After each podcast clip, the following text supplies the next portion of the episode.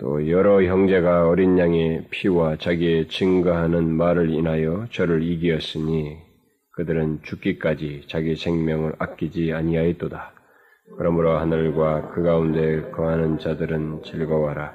그러나 땅에 바다에 왔을진저 이는 마귀가 자기의 때가 얼마 못된 줄을 알므로 크게 분내어 너희에게 내려갔습니다. 하더라.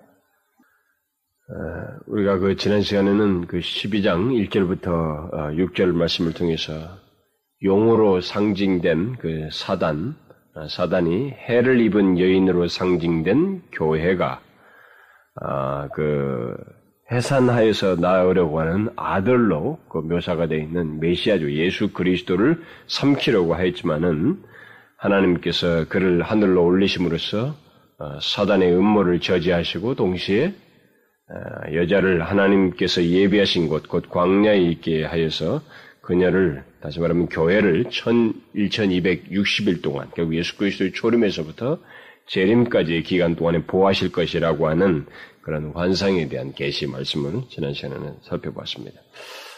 음, 12장, 13장, 14장 이 전체는 굉장히 중요하죠. 우리에게 이런 내용들을 어, 굉장히 시사성이 있고 현실적인 우리에 관련된 그런 내용들이기 때문에 어, 이제 그것에 이어서 오늘 어, 계속해서 살펴볼 말씀은 이제 지난번 어, 지난주 말씀의 어떤 보충적인 조금 설명의 성격을 좀 띠고 있습니다. 그런데 무엇보다도 먼저 오늘은 그 제가 읽기로는 그 내용의 단락으로는 7절부터 12절 이게 한 단락이죠 최소한 이렇게 단락인데 그, 그 중에서, 어, 먼저 그 7절부터 9절에 있는 내용만 오늘 살피려고 합니다. 사실은 제가 17절까지 다 하려고 준비를 했어요. 했는데, 분량도 많아졌고, 시간이 다 오바되고, 그래서, 어, 9절까지 했는데, 9절까지 준비하고 나니까 부터 시간도 오바되고, 뭐 양도 많아지고 그래서, 거기서 끝냈습니다. 사실 내용상으로는 최소한 그 12절까지 가야 되고, 더 추가한다면 17절까지 계속 연결시켜서 보면 참 좋은데, 아, 그렇게 아쉽게 됐습니다. 특별히 그 7절부터 9절에 그 말하고 있는 에, 그 아이를 삼키려고 했던 그 용의 정체가 이제 오늘 그 본문에서 나오게 됩니다. 네, 그 내용을 오늘 중점적으로 언급을 하려고 하는데 어, 여기 그 12장의 그 두 번째 단락인 7절부터 그 12절의 내용은 영적인 싸움이 마귀와 그의 그리스도인들 우리 그리스도인들의 싸움을 넘어서는 싸움이라고 하는 것을 시사해주고 있습니다. 그러니까 우리가 여기서 이제 이해의 하나의 지평을 넓혀야 되는 내용이죠. 어, 영적인 싸움이 영적 전쟁이 있는데 그게 마귀와 우리 그리스도인들의 싸움을, 싸움을 넘어서서 하나님의 천사들도 관련돼 있다고 하는 거예요. 천상의 싸움이 여기에 예, 관련돼 있다고 하는 것을 여기서 말을 해주고 있습니다. 우리는 영적인 전쟁이 그 하늘이 개입된 전쟁이요 결국은 하나님도 관련돼 있다고 하는 사실을 기억을 해야 됩니다. 그래서 우리들이 이 세상에서 갖는 어떤 영적인 싸움, 전투라고 하는 이것이 성격상 그냥 어, 우리 개인의 어떤 그 내면적인 문제, 이렇게 갈등을 해소하는 정도, 뭐 이런 시시한 그 전쟁이 아닙니다. 그 싸움이 아니에요. 이것은 천사, 어, 그 하늘에서의 싸움을 이 싸움과 관련되어 있습니다. 영적인 싸움 자체가 그런 성격 넓은 내용을 담고 있다 이 말입니다. 우리는 이 같은 사실을 그 여기서 말하고 있는 오늘 본문에서 두 번째 단락에서 말하는 이 하늘의 전쟁에 대한 이런 내용들에 대해서 어, 사람들이 그 심지어 예수를 믿는다고 하는 사람들까지도 그런 생각을 하는 사람들이 있으면 그러니까 성경을 너무 모르는 거죠. 그 예배당에 앉아서 뭐 설교는 한번 듣고 많은 사람들 그리고 성경이 뭐가 있는지 그 공부도 하지 않냐고 교리적인 체계도 없고 또 특별히 본문을 강의를 하더라도 그 강의를 어떤 권별로 했을 때 그 체계적으로 좀 끊임없이 시중 처음부터 끝까지 다 말씀을 이렇게 살피는 그 참여하지 않음으로 인해서 이제 그런 일들이 생기는데 어, 이런 그 하늘의 전쟁에 대해서 묘사되고 오늘 본문에 묘사한 것 같은 이런 내용에 대해서 마치 공상소설이나 어, 어, 공상소설 같은 어떤 내용처럼 어떤 그런 공상소설이나 이야기처럼 비현실적인 무엇으로 생각하는 그런 사람들이 있어요. 우리는 그것을 경계해야 됩니다. 여기 하늘의 전쟁을 그저 하나의 지식으로만 또 알고 있고 또 실제적으로는 이런 내용에 대해서는 그 별로 의식도 하지 않고 믿지도 않는 불신자나 다를 바 없는 그런 태도를 우리는 취해서는 안 됩니다. 이런 계시의 말씀을 왜 주었겠어요? 이 계시 말씀을 준 것을 1세기 성도들이 처절하게 하나님 예수 그리스도를 믿는 것에 처절한 싸움을 하는 그들에게 현실적인 대답을 주기 위해서 현실적으로 유익을 주기 위해서 그들의 눈을 떠서 계시를 이런 계시를 알게 하기 위해서 준 것이기 때문에 이런 메시지들은 결국 비현실적인 내용이 아니라 굉장히 우리에게 현실에 도움을 주기 위한 그런 메시지로 줬다고 하는 사실을 잊지 말아야 되는 것입니다. 그래서 예수를 믿으면서도 이런 내용에 대해서 뭐 머릿속으로는 뭐 듣고 알고 있습니다. 영적인 전투가 있다, 뭐가 있다, 뭐 영적인 싸움이다, 뭐 사단의 실체가 있다, 뭐 이런 것은 머릿속으로는 알고 있지만 그것을 실제적으로는 믿지 않는, 실제적으로 믿지 않는 불신자나 별로 다를 바 없는 그런 태도를 갖는 일이 우리가 없도록 해야 된다는 것입니다.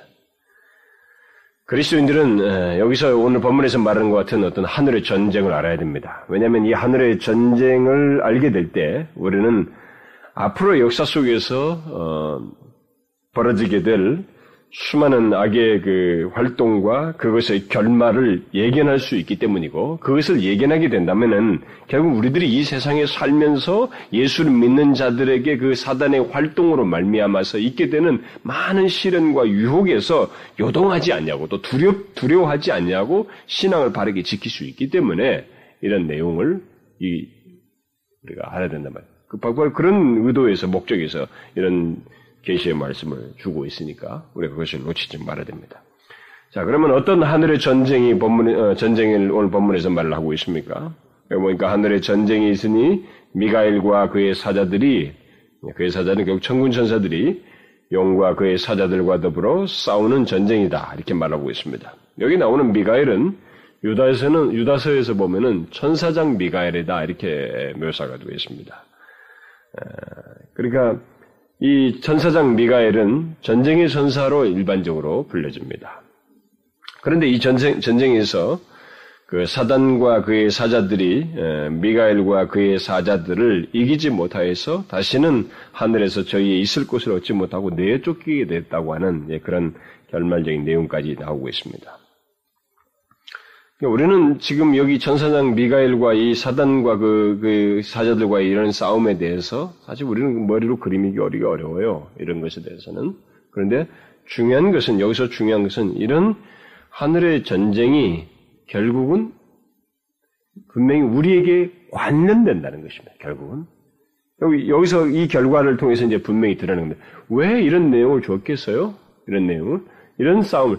싸움의 영역이 지금 우리가 이 지상에서의 어떤 싸움의 영역이 있겠지만은 그것이 결국은 관련되어 있다는 것입니다. 여기서 천상의 하늘에서의 전쟁과 관련이 되어 있고 전쟁으로 말미암아 이 하늘의 전쟁으로 인해서 이들이 내쫓긴 것으로 인해서 더더욱 우리가 주님이 오시기 전까지 우리 어떤 싸움이라고 하는 이 전적 전투라고 하는 영역은 또 특별한 의미를 갖는다는 것입니다. 어떤 또 새로운 국면을 갖는다고 하는 것을 시사해 주려는 거예요.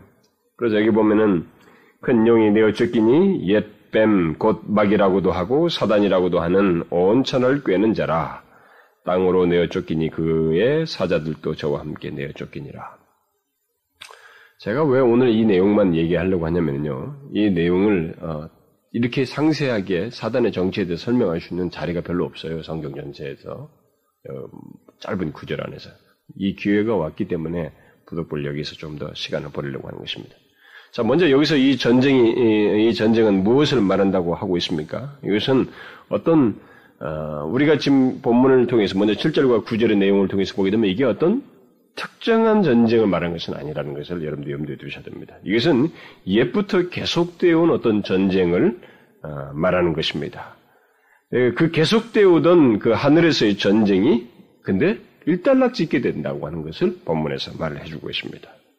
일단락을 지게 됐다는 말은 그 전쟁이 완전히 끝나버렸다 그런 얘기가 아니고 그 전쟁의 결정에서 이 사단과 그의 사자들이 하늘에서 내쫓김으로써 일종의 결정적인 패배를 맞게 됐다는 것입니다. 싸움이 완전히 끝나진 않았어요. 어떤 결정적인 국면을 넘긴 것입니다. 이제 우리는 어, 다음 시간에 어떻게 해서 사단이 그렇게 결정적인 패배를 맞게 되는지 그리고 그것이 우리 그리스도인들이 어떤 의미를 중요한 의미를 갖는지에 대해서는 어, 다음 시간에 언급을 하게, 하도록 하겠습니다. 그것이 10절부터 12절에 나오고 있기 때문에 자, 그러면 오늘은 우리가 그, 어, 본문에서, 음, 그, 그, 그 사실에 앞서서 먼저 살펴야 할 그 내용이죠. 그것은 하늘에서 땅으로 내, 어, 내어 쫓긴, 어, 쫓기어서 그리스도께서 다시 오시기까지 이 땅에서 활동하게 되는 이 용이죠. 큰 용으로 나와 있죠. 이 용의 실체입니다. 결국 사단의 정체이죠. 우리는 이것을 아, 여기서 참 좋은 찬스예요. 이, 이, 사단의 정체에 대해서 알 수 있는. 우리가 이 나중에 보면은 에베소서 6장 같은 데서 나오지만 에베소 6장은 우리의 육, 이 실제적인 삶의 현장에서 싸우는 이 문제에 주로 국한되어 있습니다. 물론 거기에 하늘의 정사와 그런 실체지만 하늘에서 싸움에 관한 문제는 거기서는 언급을 안 하고 있어요. 그렇기 때문에 여기서 그것을 결국 연관시켜서 얘기하거든요. 12장 뒷부 후반부까지 연결시켜 보면은 그렇기 때문에 어, 이 내용을 어, 먼저 그 다음 시간에 그 내용들을 살피기 앞서서 좀 소극적인 내용이겠습니다만은 그래도 우리가 알아야 되기 때문에 이 내용을 살피려고 합니다. 어, 여기 구절에서 그 내어 쫓긴 큰 영에 대해서 지금 말을 하고 있죠. 이제 여기서 말하고 있는 내용이 세 가지입니다. 이큰 용에 대해서 말하고 있는 표현하고 있는 용어가 세 가지가 있는데 옛뱀이고 그 다음에는 마귀라고도 하고 사단이라고 한다라고 하는 것이고 세 번째는 온천안을 꿰는 자라고 어, 이큰 용에 대해서 말을 하고 있습니다. 사단에 대한 이 세 가지 표현은 그의 정체와 함께 그의 활동이 어떨 것인, 어떠했고 또 어떠할 것인지를 우리에게 잘 말해줍니다. 먼저 그 창세기 3장에 나오는 옛뱀이라고 이게 사단을 가리켜서 말을 하고 있는 것은 사단이 이 세상에 죄가, 죄가 들어오도록 사람을 유혹했던 자인 것을 상기시켜 줍니다. 그러니까 그는 시초부터 하나님과 인간을 대적하고 죄를 끌어당기는 전문가라고 하는 사실을 여기서 말해주고 있습니다. 이런 상기는 결국 1세기 성도들에게 제가 다시 이걸 뒤에서 또 다시 언급할 겁니다만은 이 그 영적인 씨름을 하고 있는 그 성도들에게는 하나의 또 다른 어, 이게 상기시킴을 통해서 그들에게 각성케 하는 어떤 그 의도를 가지고 있는 것입니다. 그 다음에 하늘에서 내역 쫓긴 어, 용을 마귀 또는 사, 사단이라고 하고 있는데 여기서 먼저 그 사단이라고 하는 말은 하나님 앞에서 인간을 참소하는 자를 의미합니다. 물론 우리가 읽은 10절에서 나옵니다만은 어, 참소하는 자다라는 말입니다. 고발하는 자, 뭐 참소하는 자 이런 뜻입니다. 이것은 그의 활동이 죄를 들추어내서 참소하고 고발하는 일이라고 하는 것을 우리에게 말을 해주고 있습니다. 그러니까 우리는 이런 일이 있다는 것을 알아야 돼요. 우리는 지금 이런, 이런, 그런 존재에 의해서 또 그런 활동이 있다는 것에 대해서 우리가 분명한 이해를 가져야 된다는 거예요. 이런 계시를 주고 있는 걸 보게 될 때 이것을 알아야 된다고. 우리가 눈에 보이는 것만 생각하면 안 된다는 거죠. 이런 존재, 그리고 이런 성격을 가진 활동을 하는 사단의 실체에 대해서 알아야 된다는 것이죠. 그리고 여기 또 마귀라고 하는 말은 한마디로 말해서 중상모략자라는 뜻입니다. 뭐. 어, 그래서 참소자나 중상모략자나 별로 다를 바가 없기 때문에 성경은 사단과 마귀를 예, 혼용해서 쓰고 있습니다. 예, 혼용해서 쓰고 있어요. 여기 계시록에서도 마찬가지입니다. 그 다음 마지막으로 하늘에서 땅으로 내어 쫓긴 이 예, 용을 가리켜서 어, 본문은 온 천하를 꿰는 자라고 말하고 있습니다. 무슨 말입니까, 이것은? 쉽게 말하면 그는 속이는 자라는 말입니다. 그런데 더욱 여기서 중요한 사실은 그의 속임이 한두 사람, 한 집단을 넘어서서 온천하고 세상 전체를 속이는 자라고 묘사하고 있다는 사실입니다. 우리는 여기서 하늘에서 내쫓긴 이 큰 용의 실체, 그 사단의 정체가 무엇이고 그의 주된 활동이 무엇인지를 이 세 가지 묘사해 준 이 내용 속에서 우리가 이렇게 간파할 수가 있게 됩니다.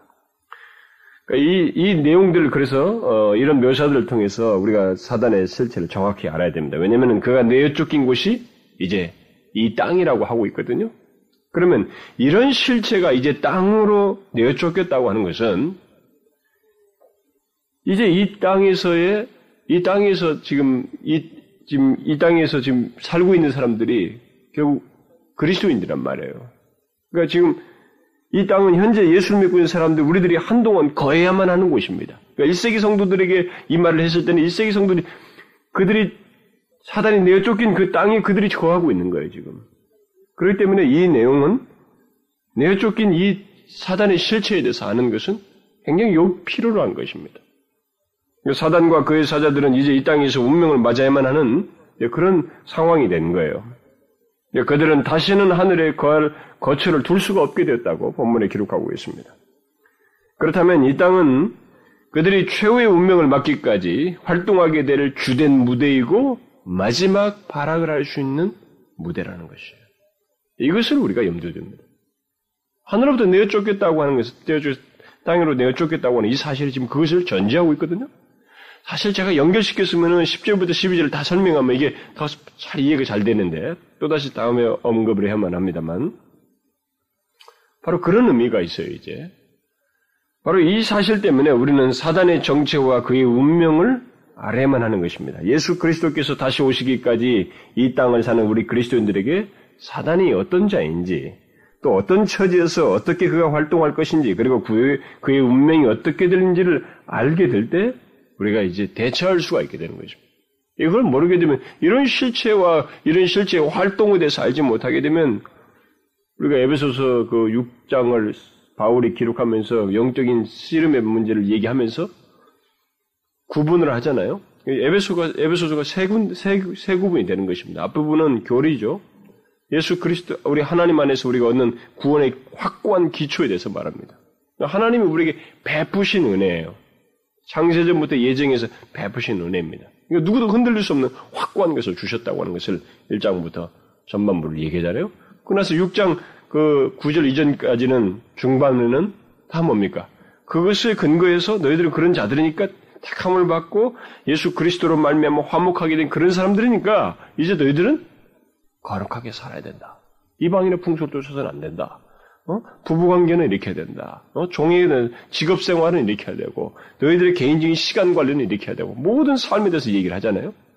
자 그러면 두 가지만 있으면 안 된다는 거예요. 하나님께서 나에게 구원을 베푸셨고 이제 내가 하나님께 반응하는 것만 그래서 하나님과 나 사이 뭐 좋으면 된다. 이것만 열심히 하면 돼.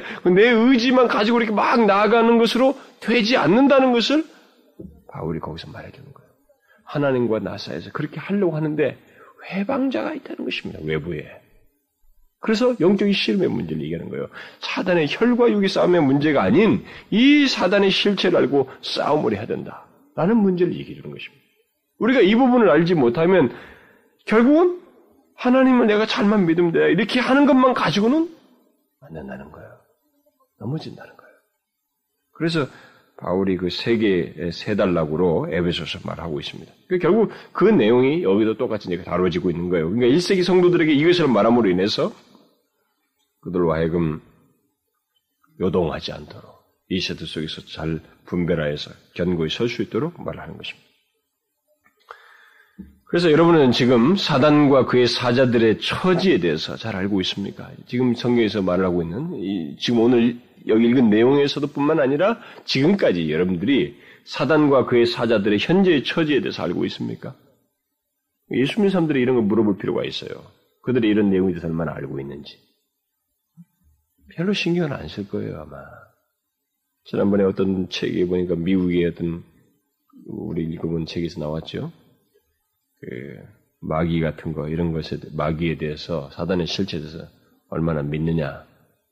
그러니까 미국에 거듭났다고 하는 사람들이 이제 소위 질문을 했다고 하는데 그들에게 예수 믿는다, 거듭났다고 스스로 거듭났다고 믿는 사람들에게 질문했는데 그게 무려 30%도 안 된다.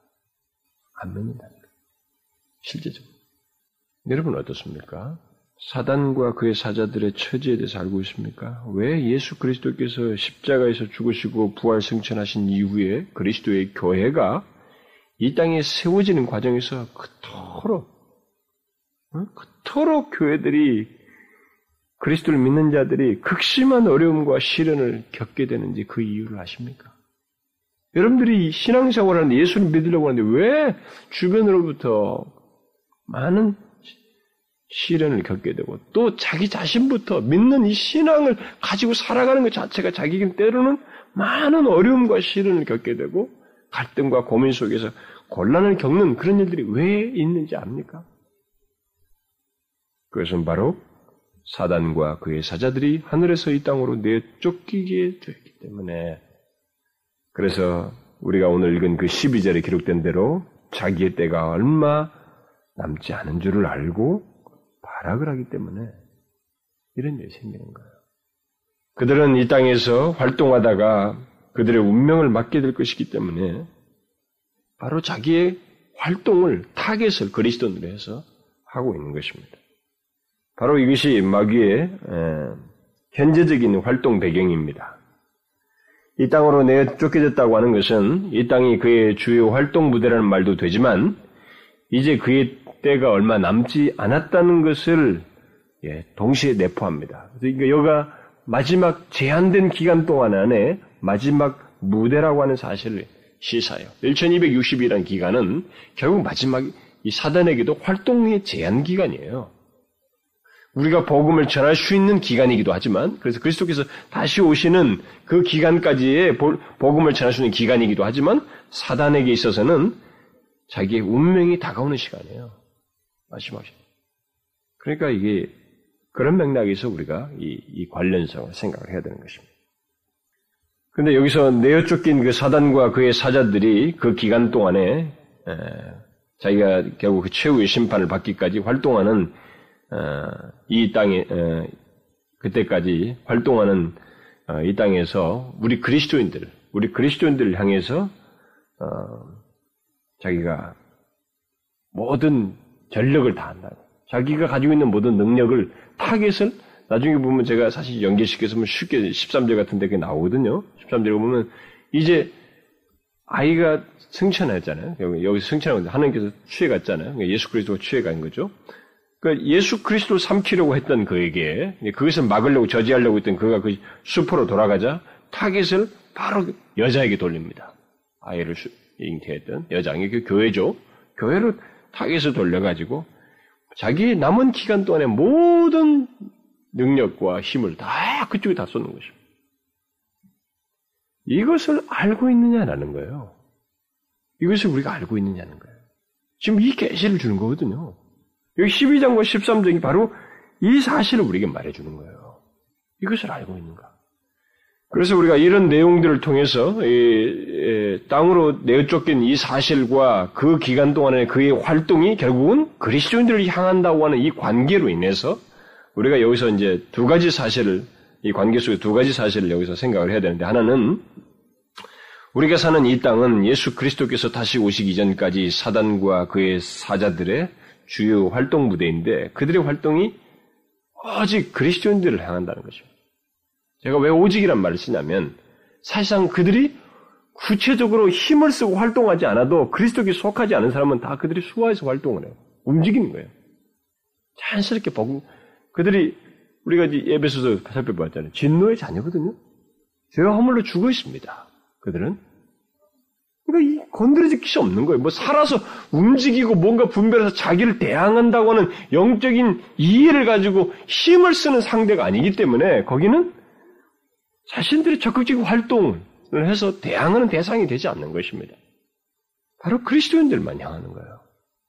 여기 이 문제는 다시 뒤에 나오기 때문에 또 상세하게 언급을 다음 시간에 또 하겠습니다만은 우리가 이미 13절에 보게 되면 용이 자기가 땅으로 내어 쫓기는 것을 보고 남자가 낳은 여자를 핍박하는지라. 딱 방향을 완전히 선회해서 나타나죠. 그래서 1세기 성도들을 비롯해서 그 뒤로 예수를 믿는 모든 사람들에게 이 사실은 분명히 그들에게 굉장히 실제적인 도움이에요. 그러니까 들어 이거죠. 우리가 뭐, 뭐, 피난을 여러분들이 안 가봤죠. 우리도 다 안 가봤죠. 저 같은 사람도 안 가봤지만. 예를 들어서, 피난을 간다. 음? 뭐, 옛날 같은 경우 말이, 뭐, 이, 뭐, 괴뢰군들이 어디 숨어서 죽인다. 근데, 아, 거기는 괴뢰군이 있다. 이일 가지 마, 절로 가라. 여러분, 이게 얼마나 중요해요? 얼마나 중요합니까? 결국 1세기 성도들에게 이런 메시지를 주는 것은 바로 그런 것이거든요. 그들에게. 아는 거예요. 적을 아는 것이거든요. 대비할 수 있고 분별하여서 활동을 바르게 할 수 있도록 가르쳐 주기 위한 것입니다. 따라서 우리는 이 사단과 그의 사자들이 우리를 극도로 대적하는 그 활동이 있을 것이라는, 있다고 하는 이 사실을 알고 궁극적으로 그것을 거스르면서 살아야 된다는 거죠. 그것을 알고 그걸 뭐 두려워할 것도 없고 그걸 알고 살아라는 거죠. 그 노골적인 타겟으로 너를 우리를 삼고 있으니까 그가 내 쪽에서 이제는 방향을 우리에게로 선을 했으니까 그것을 알고 살아라. 그리고 중요한 것은 그 싸움 자체가 아니다. 그 대항하는 게 문제가 아니라 그들의 실체다. 네, 뒤에 부분은 그들은 패배한 자들이다. 제가 지난주도 얘기했죠? 패배한 자들이다. 어? 뭐 승리를 하고, 승, 승리를, 자기가 지금 누군가 그리스도인들 대항하는 것이 자기 승리하기 위해서가 아니고, 패배한 것으로 인한 뒤치다거리라는 거죠. 바락이라는 것이. 그걸 알고 싸우라는 것입니다. 그래서 우리는 어, 눈에 보이는 것이 전부가 아니라고 하는 것을 항상 기억해야 됩니다. 이 사실을 이 계시의 말씀을 통해서 눈에 보이는 게 전부가 아니라는 것을 항상 기억하며 살아야 됩니다. 우리들이 예수를 믿고 따른 데 있어서 방해하는 그 모든 것들이 있죠. 그것이 무엇이든 간에 뭐 억압과 무시와 핍박의 형태로 나타나든 우리의 마음을 살살 녹이는 어떤 유혹의 형태로 나타나든 옛생활과 세상, 세상 재미로 우리를 유혹하는 것이든 아니면 교묘하고 간기한 가르침이나 사술과 그럴듯한 사상과 신앙 형태로 우리를 미혹하는 것이든 그리스도께로부터 우리를 멀어지게 하는 그 모든 것의 배후에 하나님을 잘 믿으려고 하는 사람들에게 그런 식으로 유혹하면서 그리스도로부터 멀어지게 하려고 하는 그 배후에는 사단과 그의 사자들의 활동이 있다는 것입니다. 그것을 분별해야 된다는 거예요. 바로 그런 맥락에서 이 땅에서의 용의 활동은 나중에 그 13절과 17절에 이제 구체적으로 나오는 것입니다. 네. 어쨌든 우리는 이, 이 같은 그 사단의 활동을 모르고 무조건 자기 주변에서 일어나는 하나님으로부터 멀어지게 하는 우리들의 신앙에 타격을 주고 하나님과의 관계에 손상을 입히고 심지어 하나님의 이름을 더럽히게 하는 그런 행실로 나아가게는 교회 안에서의 활동, 소위 예수 믿는 사람들 안에서 이 활동에 대해서 그 그런 주변 환경과 그 배후 같은 것도 알지 못하고 그런 일이 벌어진 것에 대해서 무조건 우연으로 돌리고 하나님의 말씀을 적용하여서 분별함도 없이 또 경성함도 없이 그저 눈에 보이는 대로 이끌려서 이 세상 정신에 취하여서 살고 따라감으로써 하나님부터 멀어지는 일이 없도록 경계해야 된다는 것.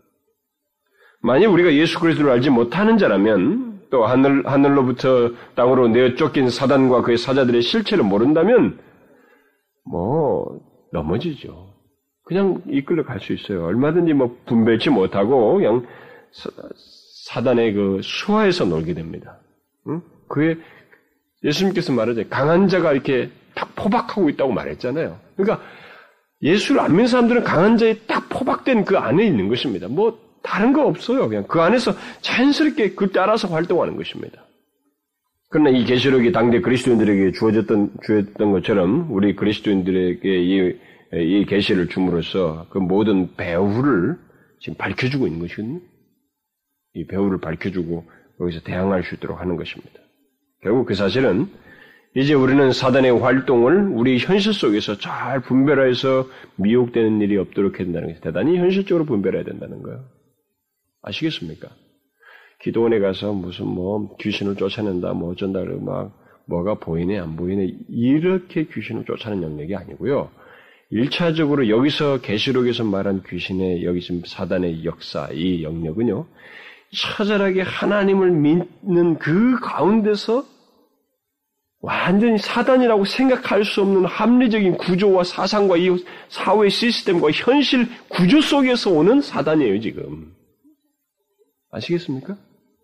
근데 우리는 사단 하면은, 마귀 하면은 꼭 그런 무슨, 그런 쪽으로만 너무 비중을 많이 차지하는 거예요. 그런 식으로도 있죠. 실제로 예수님께서 귀신 들린 사람 쫓아냈잖아요. 그게 있습니다. 그러나 여기서 지금 1세기 성도들에게 말을 하고 있는 사단과의 사단의 이 사단의 우리를 향해서 공기, 어, 대항하는 내가 쫓겨서 활동하는 이 내용을 말할 때 그의 활동의 대부분의 내용은 굉장히 광범위합니다. 지금 현실 속에서의 활동이거든요. 그러니까 이것을 우리가 알고 미혹되지 않도록 해야 된다는 거예요.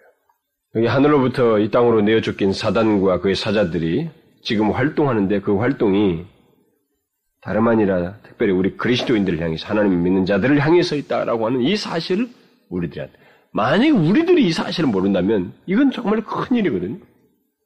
오직 그의 활동의 타겟이 우리인데 그리스도인들인데 그리스도인들이 이 문제를 생각하지 않는다면 그리스도인들이 무너지는 거예요. 응? 다른 사람은 몰라도 그리스도인들이 알아야 되는 내용인데 만약 그리스도인들이 이 사실을 모르고 지낸다면은 그리고 이것을 의식하지 않고 지낸다면은 이것은 우리가 타격을 받는 거예요. 그리고 막 넘어지는 거예요. 그래서 여러분 교회도 보면은 예수 믿는 사람들 중에 자주 미끄러지잖아요. 자주 넘어지고. 심지어 그렇게 다 하나님으로부터 멀어지고 말이죠. 그게 뭐 있어요, 그 배후에? 왜 하나님을 잘 믿으려고 하는 사람이 왜 멀어집니까? 거기에 사단이 그 있어요. 저는요, 제가 어렸을 때, 뭐 이런 얘기를 조금 성경적인 얘기를 그 가르치는 사역자로부터 좀 들어서 어렸지만 아무것도 모르고 좀 아주 기초 지식으로서 가지고 있었는데 그것이 사실이라고 하는 것을 제가 제 마음속에서 막 판가름했던 시절이 있었습니다.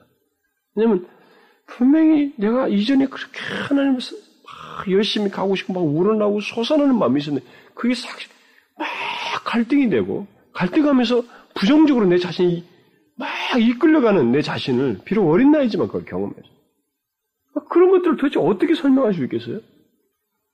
근데 그 주변 환경들이요. 그런 것을 만드는 주변 환경이 사건들과 이런 것들이 참 그럴듯해요. 아, 매력적이고. 우리는 이런 내용들을 잘 모르는 게 현실적으로 의식을 잘 안 한다는 거죠. 분별을 안 한다는 거예요. 그러나 사단은 우리들에게 익숙한 환경과 일과 관계 그리고 흥미거리들을 사용하여서 우리를 넘어뜨리려고 한다고 하는 사실을 알아야 됩니다. 여러분은 현재 우리가 사는 이 세상의 그 주술적인 문화라든가 뭐 특별히 우리나라죠. 우리나라는 뭐 정말 하여튼 이 점쟁이 돌아, 어, 쏟는 돈이 뭐 몇천억이 넘는다니까 1년에요. 어떤 주술적인 문화라든가 이 퇴폐적인 문화라든가 쾌락적이고 자극적인 문화죠. 그리고 이기적인 이런 이기적이고 또 정욕적인 이런 문화와 어떤 물질주의적인 어떤 문화 속에서 또 그 모든 문화를 통해서 지금도 우는 사자와 같이 삼킬 자를 사단이 찾고 있다는 사실을 알고 있습니까? 여러분들 이런 것을 좀 현실적으로 생각해 보았습니까? 그렇게 현실적으로 생각하지 않을 수도 있어요. 많은 사람들. 그렇게 하는 모든 활동 속에 그 모든 활동이 예수 그리스도를 믿는 바로 우리들을 향한 것이라고 하는 것을 알고 이 땅을 사느냐는 거예요. 사단이 이 땅으로 내어 쫓긴 것은 바로 그런 것을 일면 담고 있거든요. 사단이 내어 쫓긴 것에 더 중요한 의미는 사실 다음 주 본문의 내용이 나와요. 네, 더 중요한 내용이지만 먼저 그것이 앞서 오늘 이 내용을 우리가 생각을 해야 되는 것입니다. 그래서 여기서 우리가 연결지어서 생각해야 할 것이 바로 그것은 뭐냐면 이 땅에서 활동하는 이 사단의 정체입니다. 이런 활동에 그 활동을 하는 그 사단의 정체죠. 물론 그의 정체를 아는 것은 곧 그의 활동을 아는 것입니다. 여기 하늘에서 땅 어, 땅으로 내쫓긴 큰 용의 정체가 앞에서 제가 세 가지를 말했습니다만 그것을 우리가 좀 더 상기세 설명할 필요가 있어요. 왜냐하면 그의 활동을 더 잘 이해하는 내용이 되니까. 아, 제일 먼저 우리는 이 사단이 이 세상에 죄가 들어오는 죄가 들어오도록 간계함을 나타내었던 자요. 그리고 마침내 그것을 성사시켰던 화려한 전적을 가지고 있습니다. 제가 에베소 6장을 할 때는 좀 더 상세하게 이 부분을 다룰 것입니다만은 사단은 무죄한 죄가 없는 인간에게 다가와서 그 간계함으로 자기 목적을 성취했던 그런 탁월함을 가지고 있습니다. 그런 옛뱀이라고 말하고 있어요. 그런 아담과 하와가 친근감 있게 대하였던 짐승의 하나의 모습을 가지고 하와에게 찾아온 사람, 찾아온 자입니다. 그래서 유혹을 했죠. 우리는 그렇게 하와를 유혹했던 옛뱀의 모습을 잊지 말아야 된다는 거예요. 지금 우리가 지금 너희들이 이 세상에서 씨름을 하고 있지만 예수를 믿고 살아오고 있지만은 너희들을 대항하고 있는 사단의 실체는 바로 옛뱀이다. 그러니까 오래된 베테랑이라는 거죠. 지금 몇천 년을 거쳐서 인간을 다루고 무지한 인간에게 찾아와서 유혹해서 죄에 빠지게 했던 바로 그 장본인이다. 그래서 사단은 지금도 사실 이런 성격을 계속 가지고 있죠.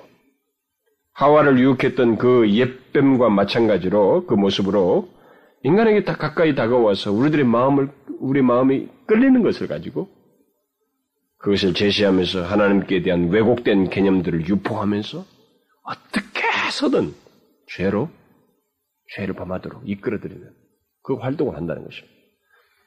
근데 중요한 것은 제가 지금 설명을 하면서 여러분들이 자꾸 생각해야 될 거면 반복적으로 생각해 뭐냐면 이것의 현실 감각이에요.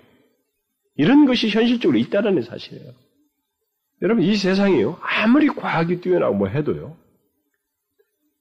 손을 지금 발견치 뭐, 계속 그 생각 속에만 집어넣고 사람들이 상상하고 있는 게 뭐냐면, 영적인 존재예요, 영적인 존재. 어, 귀신이 있네, 뭐가 있네 하면서 자꾸 영적인 것에 대한 그것을 아무리 과학이 발달돼도 그것을 인간이 완전히 제외시키지 못하고 있습니다. 근데 그것은 모호한 계시 계시를 계시에 의존하지 않고 그냥 모호하게만 지금 사람들의 경험에서 남들이 어떤 것이 있다 뭐 이런 것들에나 자료에 의해서나 그리고 뭐 예, 정신의학적으로 어떤 이상 현상이 생기니까 막 그런 것 가지고 자료로 하고 있을 뿐이지 성경은 분명히 계시를 하고 있어요. 그냥 하나님께서 보여주고 있다 말을 하고 있다고요.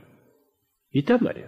그런 활동이 우리의 이 배후에서 활동하고 있는 그런 사단의 실체가 있고 그의 활동이 분명히 있다라고 하는 것입니다. 이것을 여러분들이 유념을 하셔야 됩니다. 계속 제가 지금 말하는 것을 현실적으로 생각하면서 내용을 들으셔야 됩니다. 바로 옛뱀과 같은 모습을 가지고 그는 활동을 한다는 거죠. 마음을 끄는 것을 가지고 각자에게, 인간에게, 그리스도인들에게 다가와서 어떻게 하겠는가 말이죠.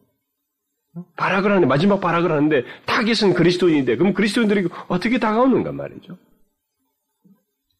우리들의 마음에 마음이 끌리는 것들을 이렇게 제시하면서 이것만 갖고 안 되거든요. 우리가 무장된 게 있으니까. 하나님에 대한 왜곡된 개념들을 유포하는 거예요. 여러분 하와에게도 하나님에 대해서 하나님께서 그렇게 말하지 않은 것처럼 유포하는 것처럼 진리도 왜곡하죠. 하나님 말씀도 살짝 바꾸죠. 하나님에 대한 이해도 바꾸죠. 그러니까 두 가지 양명작전을 쓰는 거예요. 우리의 마음을 잡아 끄는 것과 함께 그것을 억제하는 하나님에 대한 이해와 성경 지식을 혼란케 하는 이 두 가지 방법을 이 옛뱀과 같은 방식이거든요. 이게 옛뱀이 옛날에 쓰던 방법. 그게 사단이 가지고 있는 활동이란 말이죠. 우리가 여기서 분별해야 된다는 거예요. 사단은 지금도 그런 일을 하고 있거든요. 하나님은 은혜로우시다. 하나님은 엄격하지 않아. 너가 말이야 네 생활을 하면서 신앙생활에도 하나도 문제가 없어. 오늘 안에 예수 믿는 다 그렇게 예수 믿는다. 그렇게 하면서 예수 하면서 뭐 어딨냐. 어떻게 그게 다 성경 철저하게 지키니 말이야. 그 현실적으로 어떻게 지키면 니네가 다 살아. 그가 나오서 너희들이 어떻게 다 할 수 있어. 하나님은 다 은혜로우셔. 여러분 성경이요. 이 옛뱀이 옛날부터 해오던 것이 뭐냐면 사단이 숨기는 것이 하나 있습니다. 하나님의 좋은 것들을 많이 이렇게 인정을 하거든요. 다 인정을 한다. 긍정이. 여러분 야고보시 나오잖아요. 응? 사단이 하나님을 믿고 떤다고 그러잖아요. 그러니까 모르는 게 아니에요. 긍정적인 내용들 이런 것들에 대해서요. 뭘 이 사단이 빠뜨리냐면 하나님의 거룩하심을 빠뜨립니다. 이 거룩하신 진리와 거룩하심을 망각하도록 거짓된 개념과 사상을 유포하는 것입니다. 우리는 이것을 잘 경계해야 됩니다. 요한계시록에서 쭉 얘기하면서요. 계속적으로 그리스도인들에 대해서 야 너희들은 내가 끝까지 지켜준다. 이렇게만 말하고 있지 않아요. 하나님의 보좌 그리고 거룩 거룩 거룩 거룩하시다고 하시는 거그 하나님의 위엄과 속성과 이런 것들 그리고 나중에 뒤에 가서는 이런 이러 이러한 자들은 하나님 앞에 거짓말하고 뭐 뭐한 죄인 자들은 하나님 나라에 들어오지 못한다고 하는 이런 것들을 얘기하면서 계속적으로 또 한 가지 쭉 깔고 있는 게 뭐냐면 거룩하신 하나님처럼 거룩한 성격을 갖는 거예요. 근데 사단이 그걸 무너뜨리는 것입니다. 하나님은 선하시잖아. 하나님은 은혜로우시다고. 그렇게 해도 예수 믿을 수 있고 그렇게 믿 된다고. 이런 것들을 유포하면서 우리가 하고 싶어 하는 것들에 자꾸 하도록 유혹하는 그 예뱀 스타일이에요. 예뱀이 여기서 말하는 그의 모습이에요. 그의 활동이라고. 저는 오늘날에요. 하나님의 거룩하심을 이렇게 막 빼버리는 작업이 있잖아요. 기독교 안에 많이 있다고 하죠. 여러분, 안티노미아니즘도 마찬가지거든요. 율법 폐기론도 결국 그거예요. 하나님을 은혜만 주장하면서 하나님의 그 거룩하심을 망각하게 하는 것이거든요. 제가 그 오늘 이번 주간에 시간만 있었으면 갔으면 좋았었는데 그 피터 반스라는 사람이 이번에 여기 어디 와서 강의를 한다고 하는데 그 사람이 그 진례 깃발사에 그 우리나라에서 아주 베스트셀러가 됐죠. 필립 얀시라고 하는 사람이에요. 얀시가 뭐 하나님의 은혜라고 하는 책이 IBF에서 나왔습니다만 그 책이 정말 뭐 세계적으로 베스트셀러. 하나님 은혜에 대해서 너무 이렇게 다 정말 감미롭게 잘 써서 베스트셀러가 돼요. 근데 우리는 항상 베스트셀러를 너무 쫓으면 안 됩니다. 왜냐하면 극작가거든요. 정, 경건을 가지고 있던 머리에서도 이게 글을 쓴 사람은 글로서 뭔가 자극을 하거든요. 이 글쟁이들은 자, 자극을 해요. 경건에도. 어, 자극을 하는데, 그러니까 거기서 그런 자극적인 것이 너무 감미로운 자극이든 뭐든 있기 때문에 사람들이 그걸 읽고 참 좋아합니다. 막 그거 뭐 엄청나게 팔렸어요. 우리나라에서.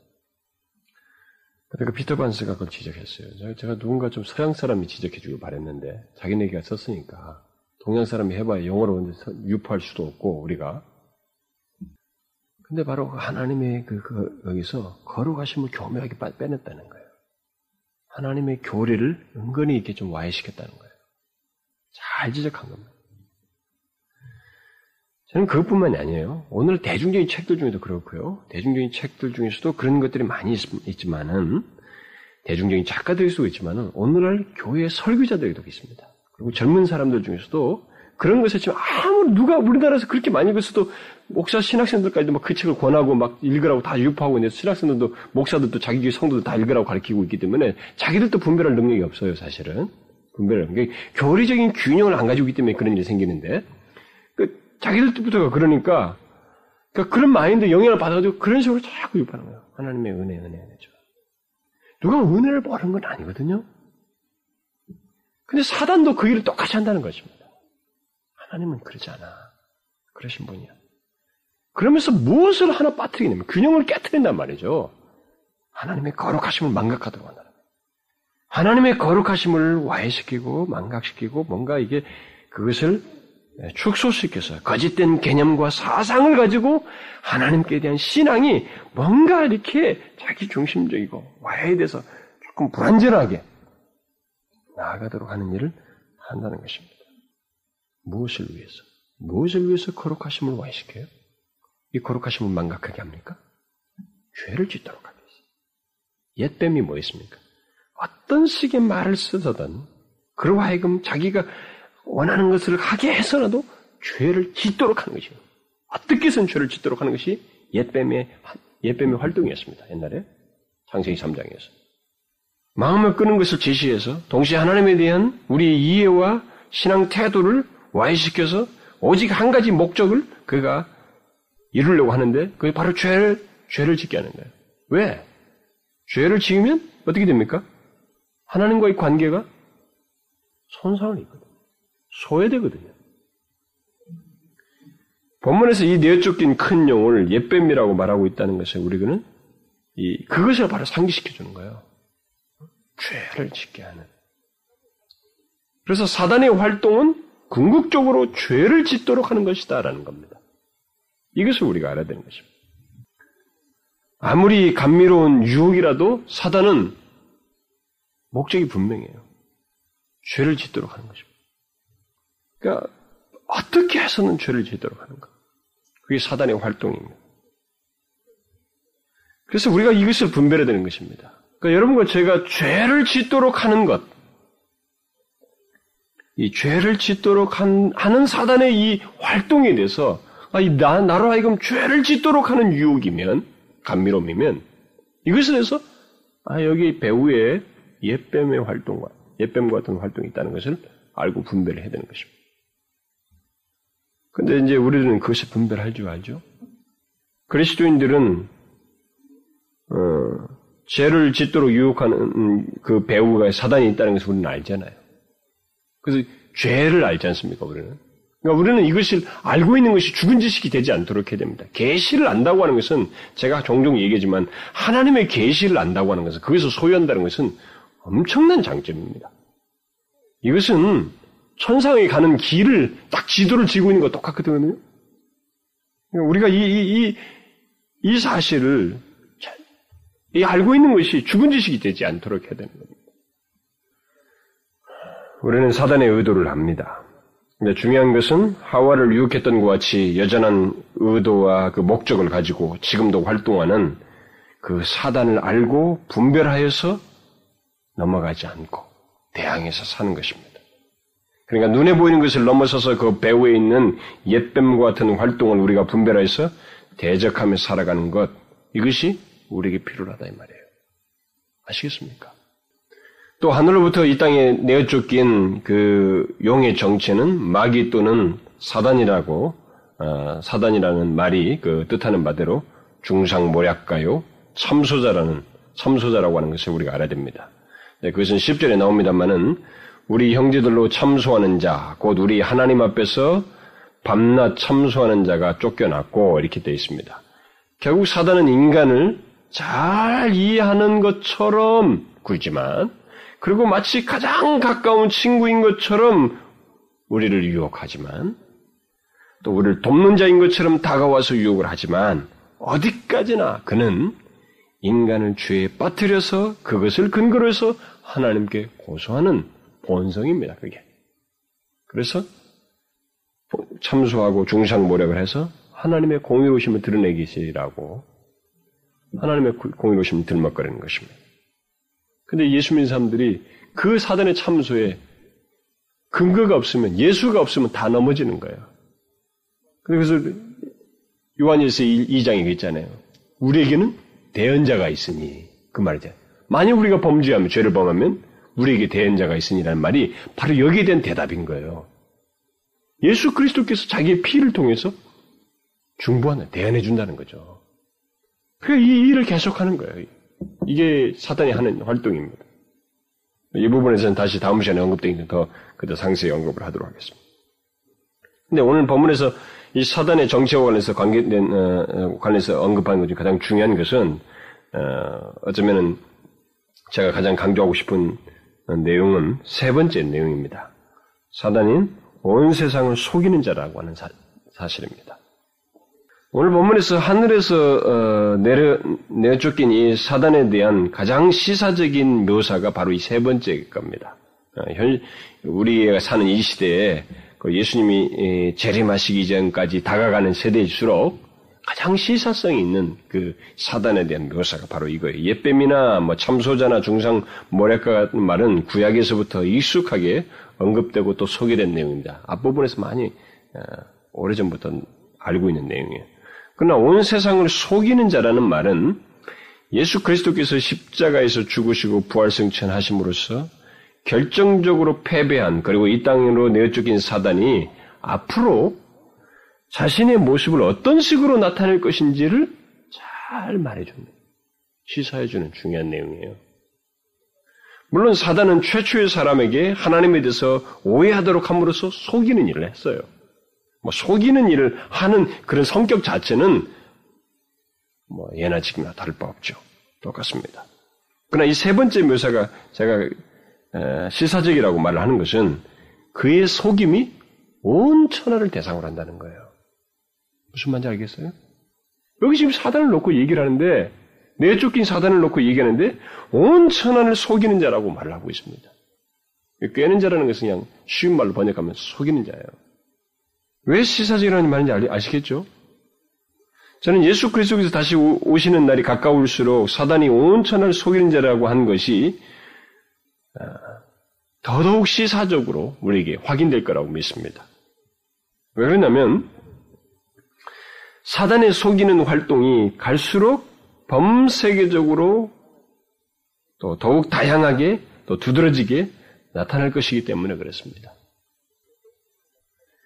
이것이 어떤 식으로 나타나든 음, 사단의 속임이 어떤 식으로 나타나든 여러분 이단, 뭐 사이비 종교, 뭐 타락한 문화를 통해서 쾌락을 즐기는 방식에 의해서든 그리고 사람들의 추구하는 그 가치관을 통해서든 이 사단의 속임은 온 천하를 대상으로 해서 나타나고 있고 또 더해가고 있습니다, 이게. 온 세상의 이단과 사이비 종교들이 난무하는 걸 보십시오. 여러분 보십시다. 지나갈 수, 여러분 그, 그, 뭐, 여호와 증인이나 몰몬 같은 거 다 1800년대 나온 겁니다. 1800년대. 예? 문선명이는 1900년대 나왔죠. 1906.25 전후에. 뭐 세계적인 뭐 이단, 뭐 이런 것들 보십시오. 다 그 시기들 아닙니까? 그러니까, 뭐, 물론 그 이전, 그 이전에도 뭐 이단들이 많이 있다가 사라지고 막 그랬습니다만, 지금 보십시오. 계속되고 있어요.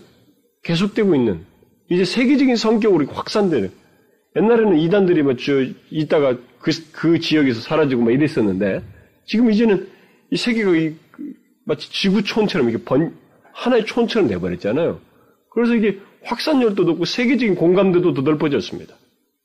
근데 뭐 이게 그 어떤 한 이단이 사이비 종교가 세계화 되는 것이 아니라 각 세계 안에서 이러한 하나님을 쫓는 것과 상관이 없는 것들이 난무하는 걸 보십시오. 그리고 그것들이 세계로 막 퍼져나가는 거 보십시오. 어떻게 여러분 문선명의 그 피갈림의 원리 같은 거 있잖아요. 문선명의 피를 통해서 이렇게 다 관계를 간 사람들이 연결 연결을 돼가지고 그렇게 됐을 때 뭐 세계가 뭐 어?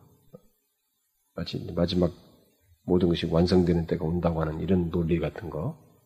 여러분 이런 교리 교리도 아니지만 이런 논리가 어떻게 어필이 돼가지고 사람들이 거기에 속하고 어떻게 사람들이 그 그런 교단에 사람들이 들어옵니까? 믿겨지지 않잖아요. 우리가 이단 교리도 우리 우리나라에서도 뭐 정명서기 같은 것도 봅시다. 누가 그런 걸 어떻게 믿, 믿냐고요? 어? 믿을 것 같아. 이런 뭐 도저히 이해가 안 되잖아요. 그런 걸 믿을 것 같지가 않잖아요. 그런데 보십시오.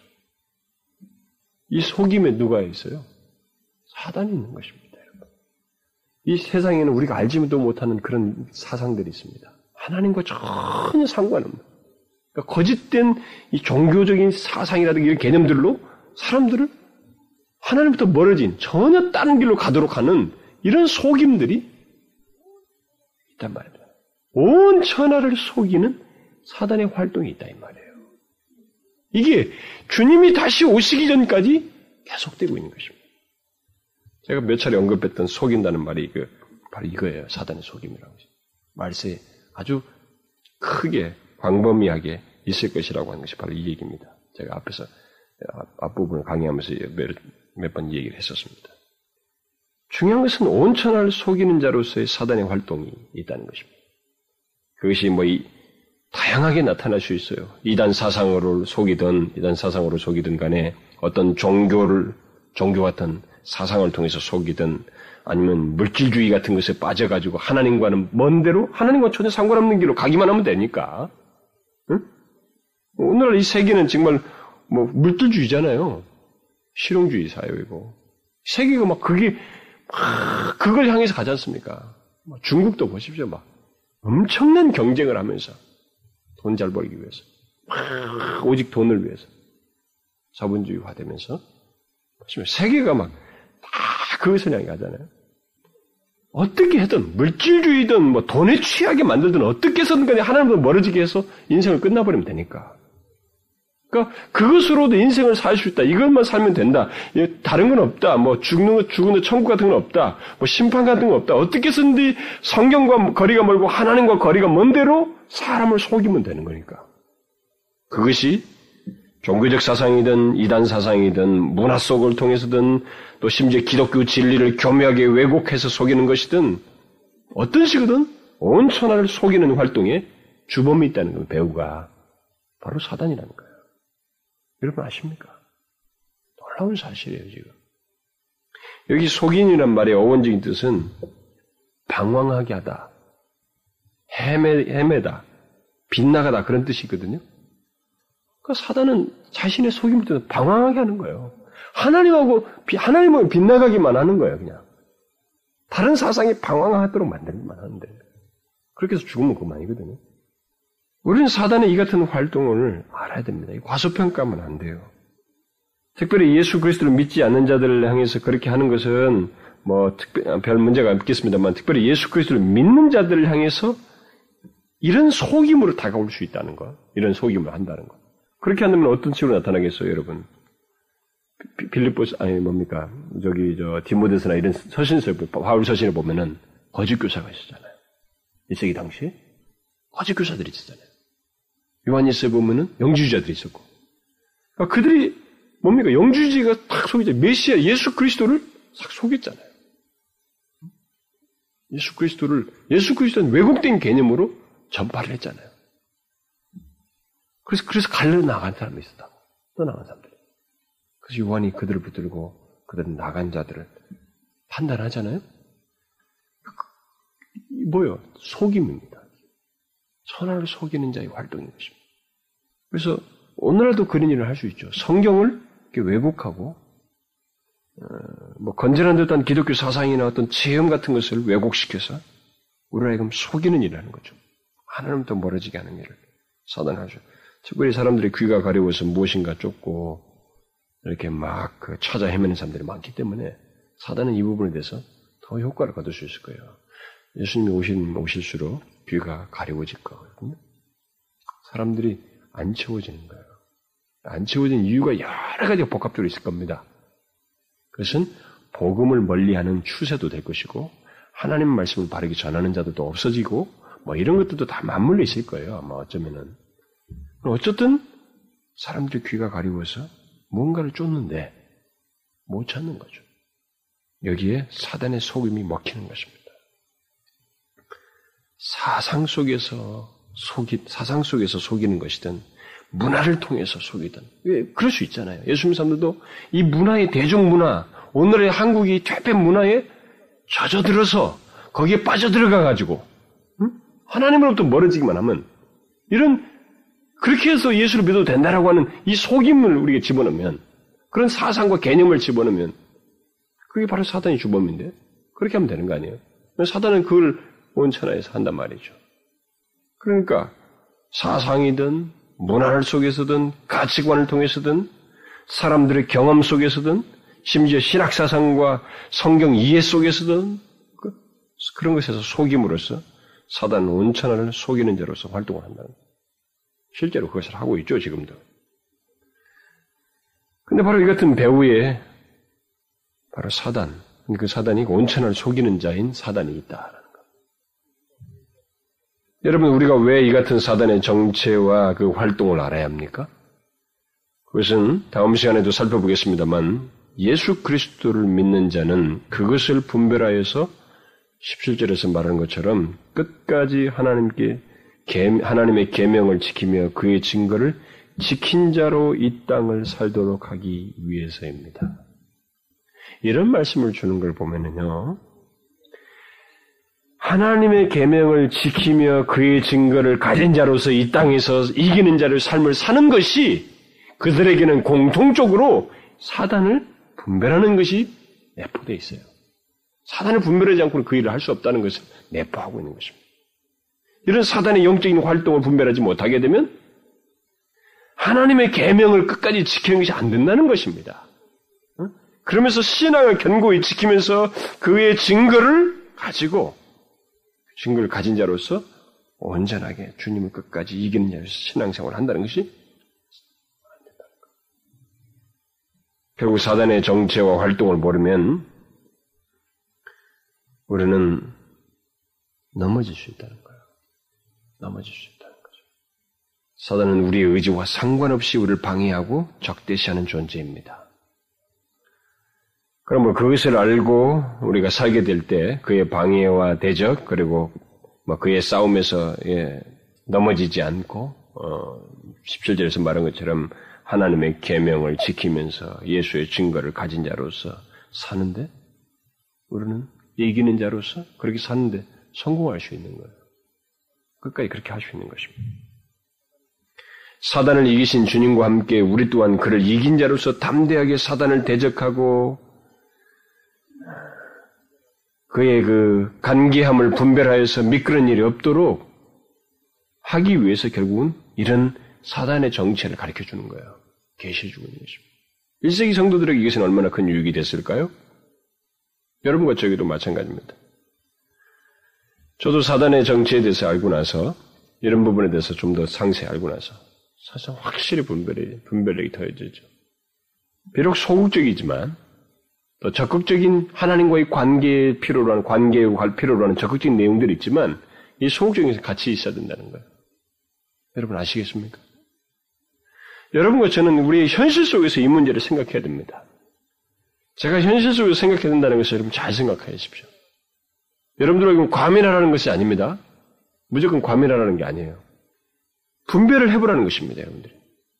현실 속에서 사단이 자신의 이 호칭이 가지고 있는 사단의 이런 모습을 가지고 여기서 묘사된 이런 특성을 가지고 자신의 그 활동을 이런 특성을 나타내고 활동을 하는 것에 대해서 한번 생각해 보면 그게 다양하게 찾아오거든요. 관계를 통해서 오고 내가 하고 싶은 것, 내가 이끌리는 것, 내 정욕, 눈을 보고 빠져들어가는 것, 문화, 사상, 또 성경을 알고자 하지만 성경에서 바른 지식이 아니라 그냥 대충 말이죠. 왜곡된 개념으로? 어떤 식으로든 이런 게 있단 말이에요. 이런 식으로 사단이 우리에게 속이는 일을 지금도 하고 있기 때문에 현실적으로 이런 일이 있기 때문에 우리가 그것을 분별을 함으로써 미끄러진 일이 없도록 해야 된다는 것입니다. 여러분 중에 실제로 예수를 잘 믿던 사람들이 신앙생활을 이렇게 잘 상승곡선 가다가 어디서부터 미끄러진 경우가 있어요. 근데 그 사람이 미끄러질 것 같지가 않은데 미끄러지는 거예요. 그 사람들 중에 보면은 바로 이런 것이 있어요. 사단의 간기한 속임과 괴계에 넘어지는 거예요. 전혀 지식이 없어요. 사단 하면은 기도원 가서 무슨 막 기도하다가 뭐 귀신 들린다 요 정도만 생각하는 거예요. 여러분 잊지 마십시오. 이 12장은 로마의 압자에서 처절하게 씨름하고 있는 그들에게 현실적으로 답을 주기 위해서 한 겁니다. 너희들이 보는 로마의 권자라고 하는 것, 이런 핍박의 형태로 오는 것, 그리고 나중에 뒤에 가보면 음료의 방식이죠. 유혹의 형태로 오는 것, 너희들의 환경과 문화 속에서 찾아오는 이 모든 너희가 접촉하고 있는 이 창구의 배후에 사단이 속이고 있다. 그가 배후에 있다라고 하는 것을 말해주기 위해서 이 내용을 쓰고 있는 거예요. 그것은 우리는 더더욱 실감될 내용입니다. 이런 내용은. 우리가 사는 시대는 더더욱 참 비중을 많이 차지하거든요. 사단이 속이는 창구들이 너무 많습니다. 특별히 이 문화는요, 제가 볼 때 말할 수가 없어요. 문화를 통해서 우리를 속이는 것입니다. 우리는 아무 생각 없이 문화에 젖어 사버립니다. 그러면서 은근히 하나님으로부터 태도가 멀어지고, 게을러지고, 주님과의 관계가 소원해지고, 깨있지 못하고, 이기는 자의 삶을 살지 못하고, 핍박 같은 걸 교묘하게 피하면서 숨어 있는 자로서 있게 되고, 그를 예수 그리스도의 십자가로 구원하신 그 가치가 하나도 드러나지 아니하고 이런 일이 있게 되는 거예요. 여러분 아시겠습니까? 바로 사단의 속임에 넘어가고 있는 거죠. 우리는 이 같은 사단의 활동을 알아야 됩니다. 그래서 눈에 보이는 게 전부가 아니라는 것을 알아야 돼요. 그걸 분별해서 넘어지지 않도록 해야 됩니다. 예수 그리스도가 이겼잖아요. 우리 또한 이긴 자로서 이 세상을 살라고 살도록 하기 위해서 그 다음 내용이 나와요. 우리도 이긴 자로 살게 되는 것입니다. 우리는 예수 그리스도의 피가 있어요. 그 보혈이 있거든요. 다음 주에 나오겠습니다만. 그게 있기 때문에 이기는 자로 사는 것이 마땅한 것입니다. 그런데 속는 일이 있을 수 있어요. 경성치 않으면. 사단의 정체와 활동을 모르면 속는 일이 있을 수 있단 말이에요. 이 속게 되면 우리는 타격을 받습니다. 인간은요, 처절한 경험을 하면 그것으로 인한 그 메꾸는데 시간이 걸리고요. 힘들어요. 정말로 힘듭니다. 어떤 사람과의 관계 속에서 사단의 속임으로 인해서 어떤 어떤 시험에 빠지는 그런 관계에서 우리가 문제가 생겨도 그거 하나 회복되는 데도 시간이 많이 걸리고요. 그것으로 인해서 하나님과의 관계를 회복하는 데도 시간이 걸립니다. 애로상이 생겨요, 여러분. 타격을 주는 것입니다. 이것을 잊지 말아야 돼요. 그래서 사단의 정체와 활동을 알아야 되는 것입니다. 특별히 현실적